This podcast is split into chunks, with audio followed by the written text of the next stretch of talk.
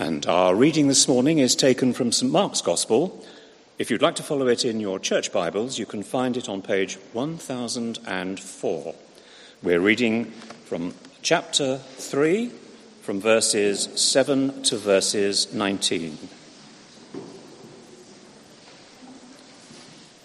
Page 1004.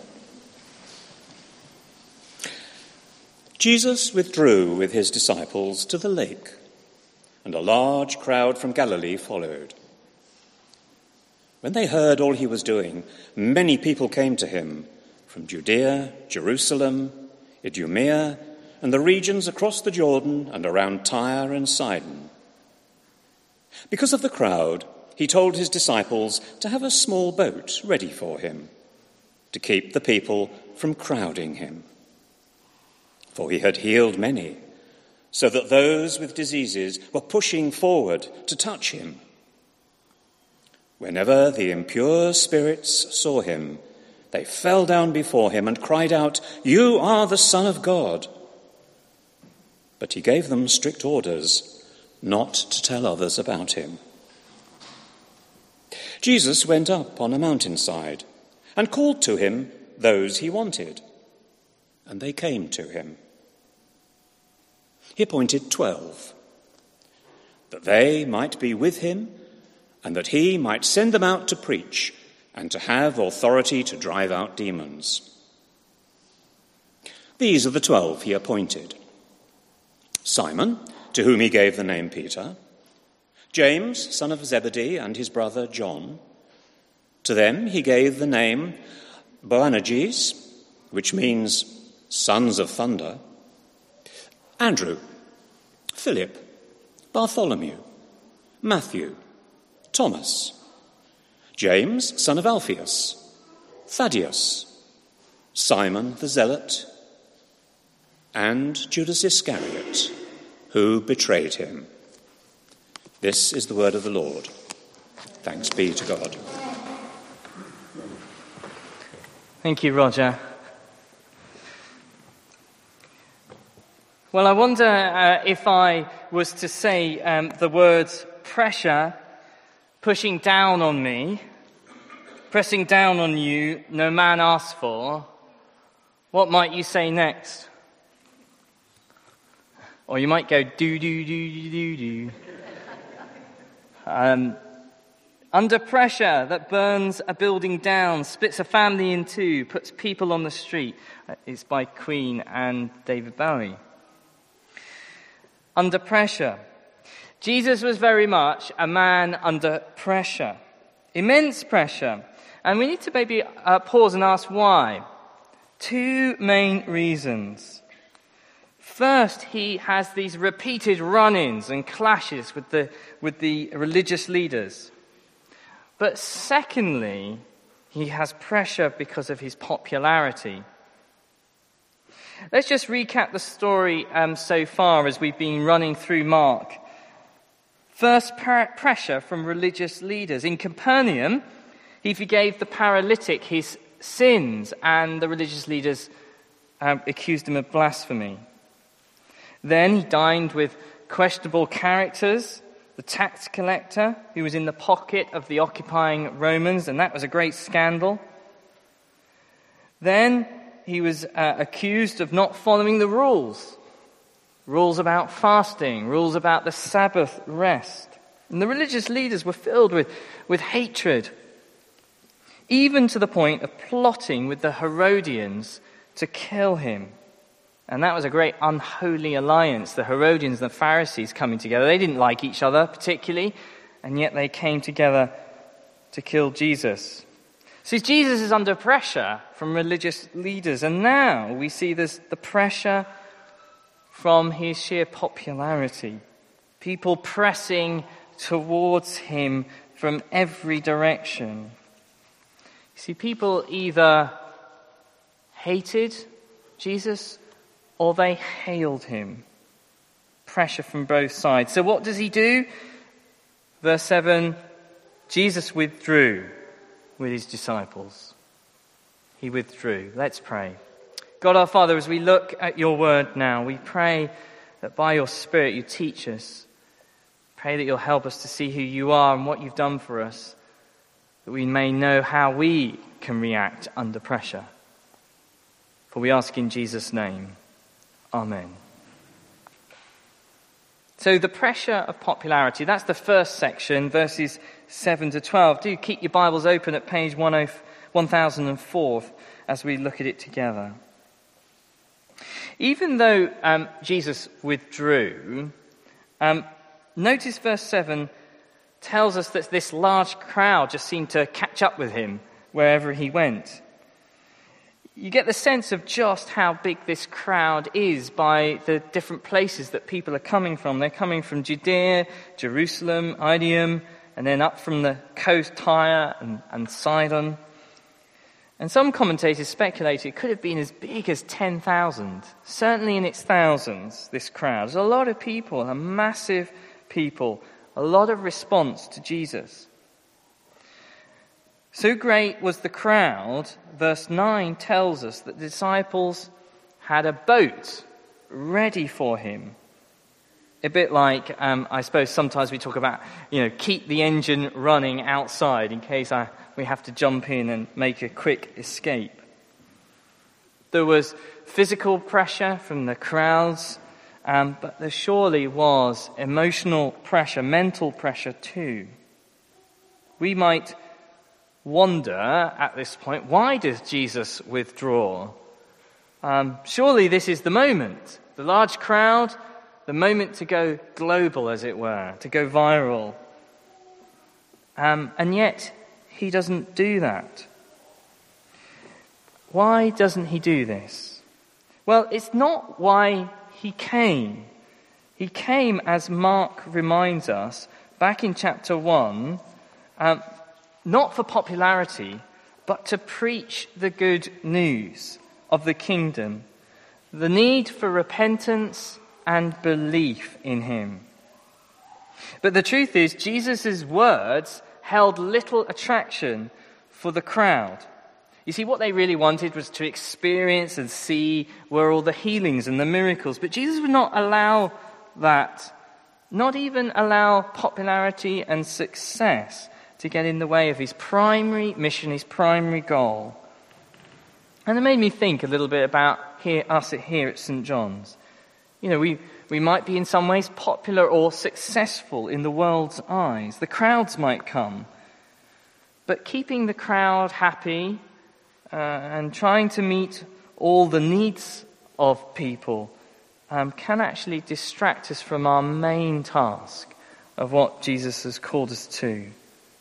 Jesus was definitely a man under pressure, pressing down on him from all sides. Verse 10 uses the words pushing forward to touch him, literally almost to fall over on him or to jostle him. Then we see further pressure coming as impure spirits were drawn to see Jesus, crying out, You are the Son of God.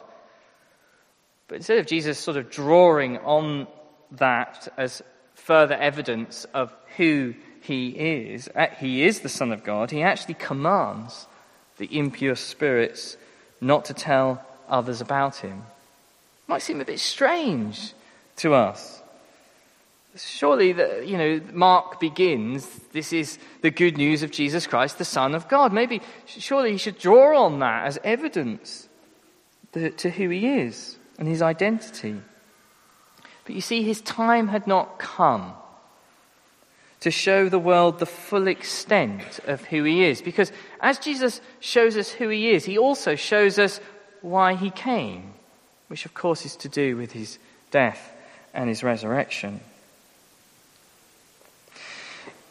It might be a little bit easy for us to skip over this section, uh, skip over how frenetic and intense this crowd uh, must have been for Jesus. Surely, he's, the, he's God and therefore he could just cope with it. Yes, Jesus is God, 100% God. But let's not forget that he was also man, 100% man. And therefore, he really did feel the immense, inescapable stresses and, pre- uh, and pressures the stresses and strains of everybody centering on Him. You see, this means that Jesus does really understand us. Because he was a man, he understands our humanity. He understands what daily life is like. He understands that it, what it's like to be harassed and, and under pressure. I came across these, uh, these, this excerpt from uh, Anne Lindbergh. You, you, might remember Anne Lindbergh. She was um, a, a, poet, but also um, she was one of the founding uh, uh people in aviation um, at, at, the, um, the first half of the 20th uh, century. And she wrote this about her life, and you can uh, get the feel of it for your own life and just how frenetic it is. She said, The life I've chosen as a wife and mother entrains a whole caravan of complications. It involves food, shelter, meals, planning, marketing, bills, making the ends meet in a thousand ways.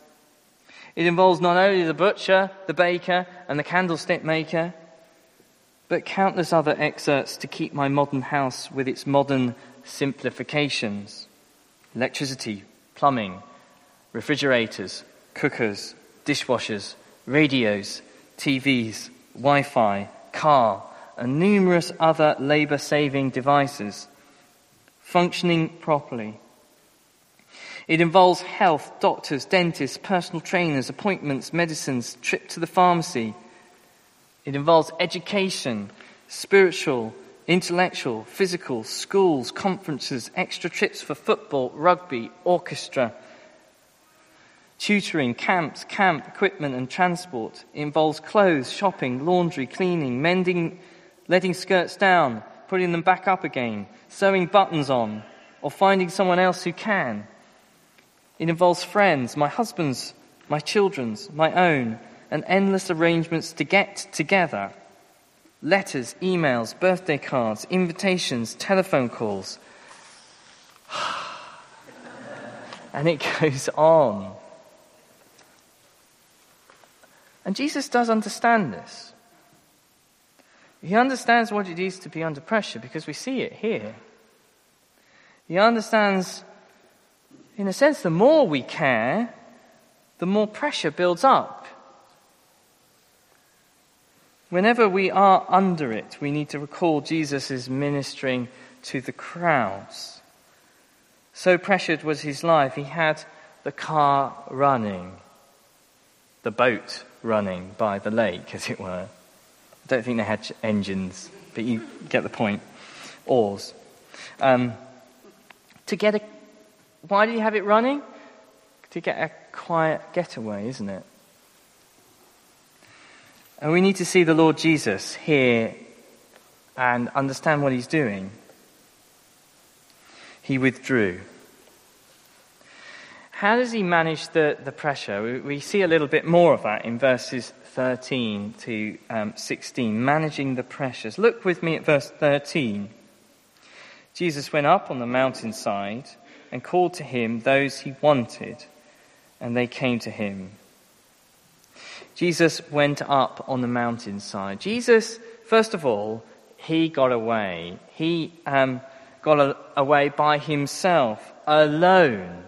Um, I was remembering that my daughter, Phoebe, talks about going to her room for some lonely time. Um, it's not to be lonely, but to, she just gets muddled up, to be alone. Jesus needed to be alone. In the parable, parallel passage in Luke 6, you're going to have a look at it, uh, he says he went to pray to God all night. We all need this alone time, such as uh, a desire uh, sometimes seems um, strange, doesn't it, in our culture to have that alone time. You know, anything else will be accepted by people uh, as a better excuse for not doing something else. Um, if we set aside time in our diaries for business appointments, for uh, whatever it might be, um, shopping or haircuts or whatever it might be. These, those things are sort of acceptable and seen as untouchable. But if we, I say, I'm afraid I cannot come out uh, for that hour and do that thing that you want me to do, is because I'm going to have some alone time with God. Sometimes people might, oh, is it seen as a bit maybe egotistic or, or strange or, or somehow rude? But it is the time that we need to carve out. We, we wake up, don't we, in the morning to the sounds of alarms, um, to mobile phones. We get up, get the kids ready, we jump on a bus or a, a tube. We work in noisy offices. We need silence. We need space. I remember my um, mentor at theological college, um, Steve Midgley, used to talk about how uh, Eddie, when you have kids, you need to get up before them to have time with God. It wasn't an easy thing to, to learn to do, and it still isn't easy. Um, because they seem to get up earlier in the. But his point was right, isn't it? Because you never seem to carve back that time. Recently, uh, I've taken, as you know, up the last year, uh, this last year, um, running in the morning at six o'clock, and it's great because it gives me time with God in prayer. Jesus got away and he prayed. Um, but notice, so that's the first thing. But notice, secondly, um, the disciples uh, and what this meant for them. Secondly, being with Jesus. Being with Jesus. Verse 15. He appointed 12 that they might be with him and that he might send them out to preach. Yes, of course, one of the practical things is he, he appoints 12 and he gets a team, and we'll get to that in a minute. But the most important thing to notice here is he says he appointed them that they might be with him. That they might be with him, with Jesus. There's a sense of intimacy, of companionship, of, of uh, friendship. Jesus isn't some sort of uh, isolationist who, uh, some sort of guru who gives instructions to his followers and off you go and away you do it. No, Jesus actually desired intimacy and, and friendship, a small community. Jesus did like to be with people so that they could enjoy him, being with him, learning from him, so that he might send them out to preach, to proclaim, to be witnesses. You see, we're called first and foremost as Christians, as we're called, we're called to be with Jesus. It's so important. We are to do some, and I've coined a new word here, withing. You see what I've done? Withing. we're called to be with Jesus. And often we turn withing into doing. The withing is so important to our witness because it sh- shows people that we've been with Jesus. There's a, a, fascinating little passage in Acts chapter 4 where Peter and John have healed someone and they're dragged before the Sanhedrin to explain what they've been up to. And it says in verse 13, when they saw the courage of Peter and John and realized that they were unschooled, ordinary men, they were astonished and they took note that these men had been with Jesus. They took note that these men had been with Jesus. The intimacy of companionship provided the basis for their proclamation. There's no possible way to bypass this, to bypass the intimacy with Jesus as the foundation for living for Him, but also for serving Him. It's in the withing it's in the companionship, in the intimacy that is the basis for living life. And living life with all its pressures and everything that went, goes on in it. It's the life that says, I have met with the Master. Won't you come and meet him too?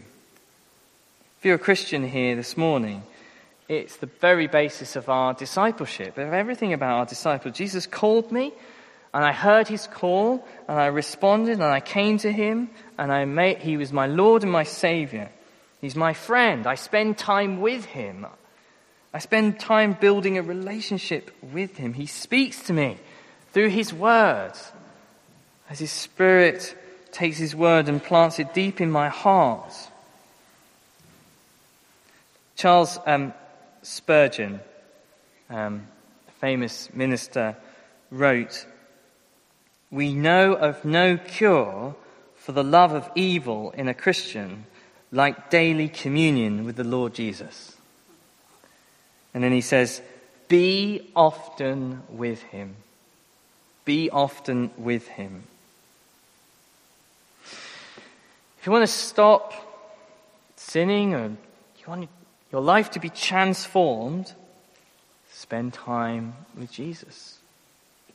You know, if you want to uh, stop, um, I don't know, watching something that you maybe shouldn't be watching or doing something that you shouldn't really be doing, what's the antidote for it?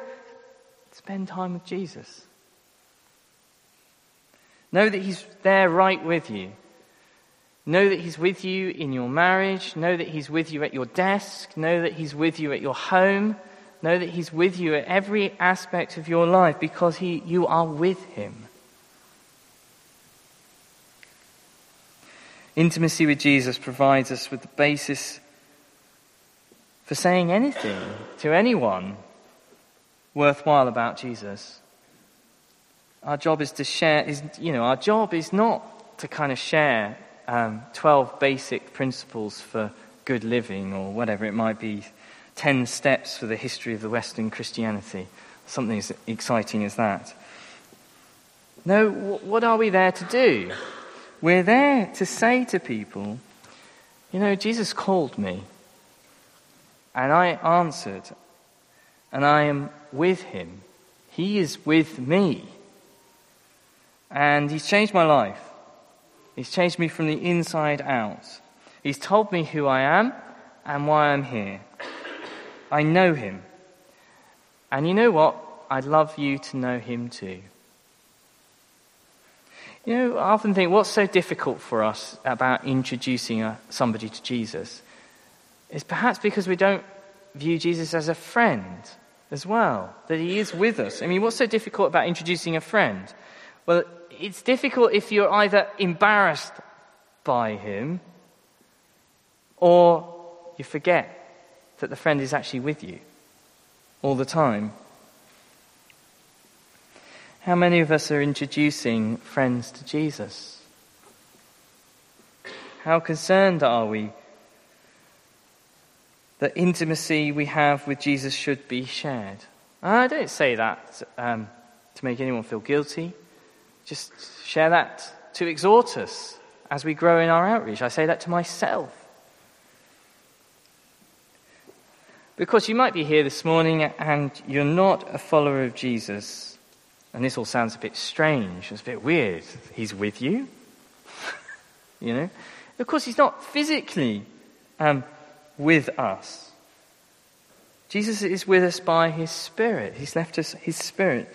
And every Christian believer knows this and has heard his voice and responded to his voice, voice and knows that God is with us in Jesus by his Spirit. They've heard the good news of Jesus Christ, who's called us to turn to him in repentance and in faith.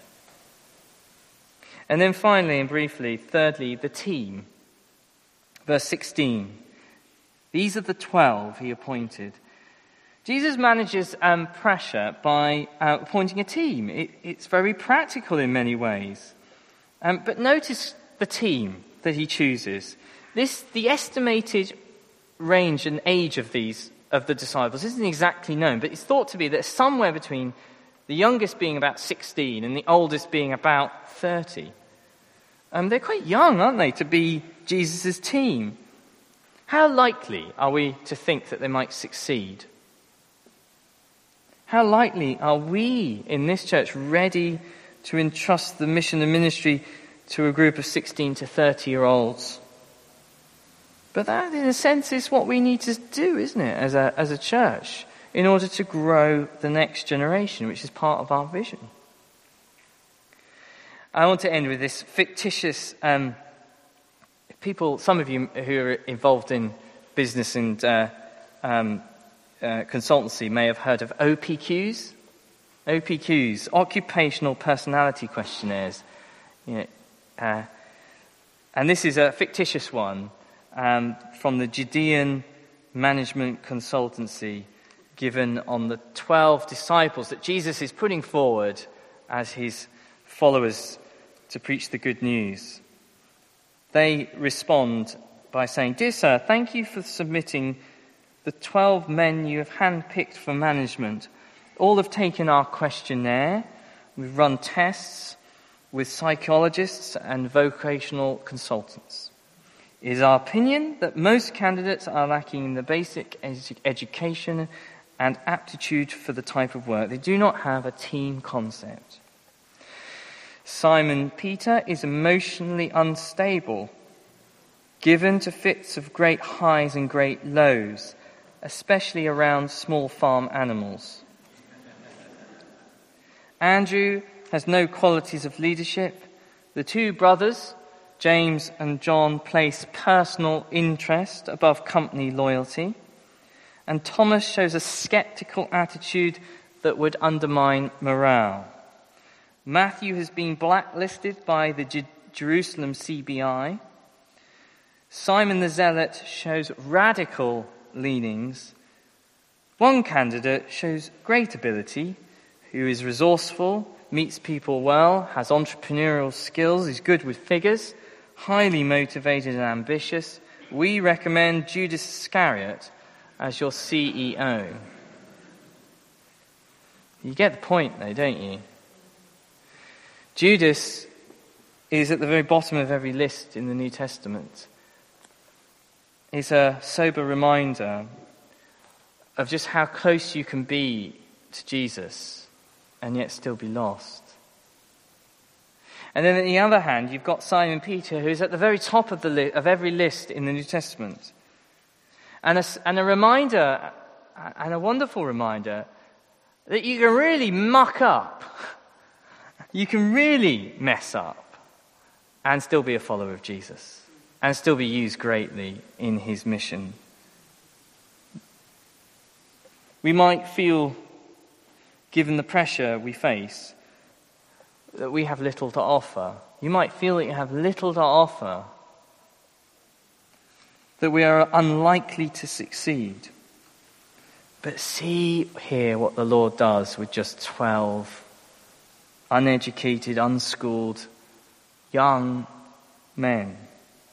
It's no different for us as we hear his call and come. So, Jesus, the man under pressure, Jesus, the man under pressure, pressing down on him, no man asks for. We need to get away with him. We need some alone time in prayer.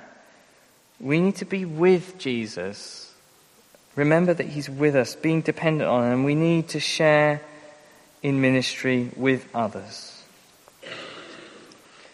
God our Father, we thank you uh, for your word to us here this morning. And Father, we pray that we will remember when we feel under pressure, we pray that we remember the pressures that Jesus faced. And we thank you for the way that ultimately He took the pressure for us on the cross when he died for us in our place, so that the pressure may be taken off us, that we may know true freedom, freedom from sin and death, so that we might live and serve you, that we might be with you. Please help us to know this and to live in it, for we ask in Jesus' name. Amen.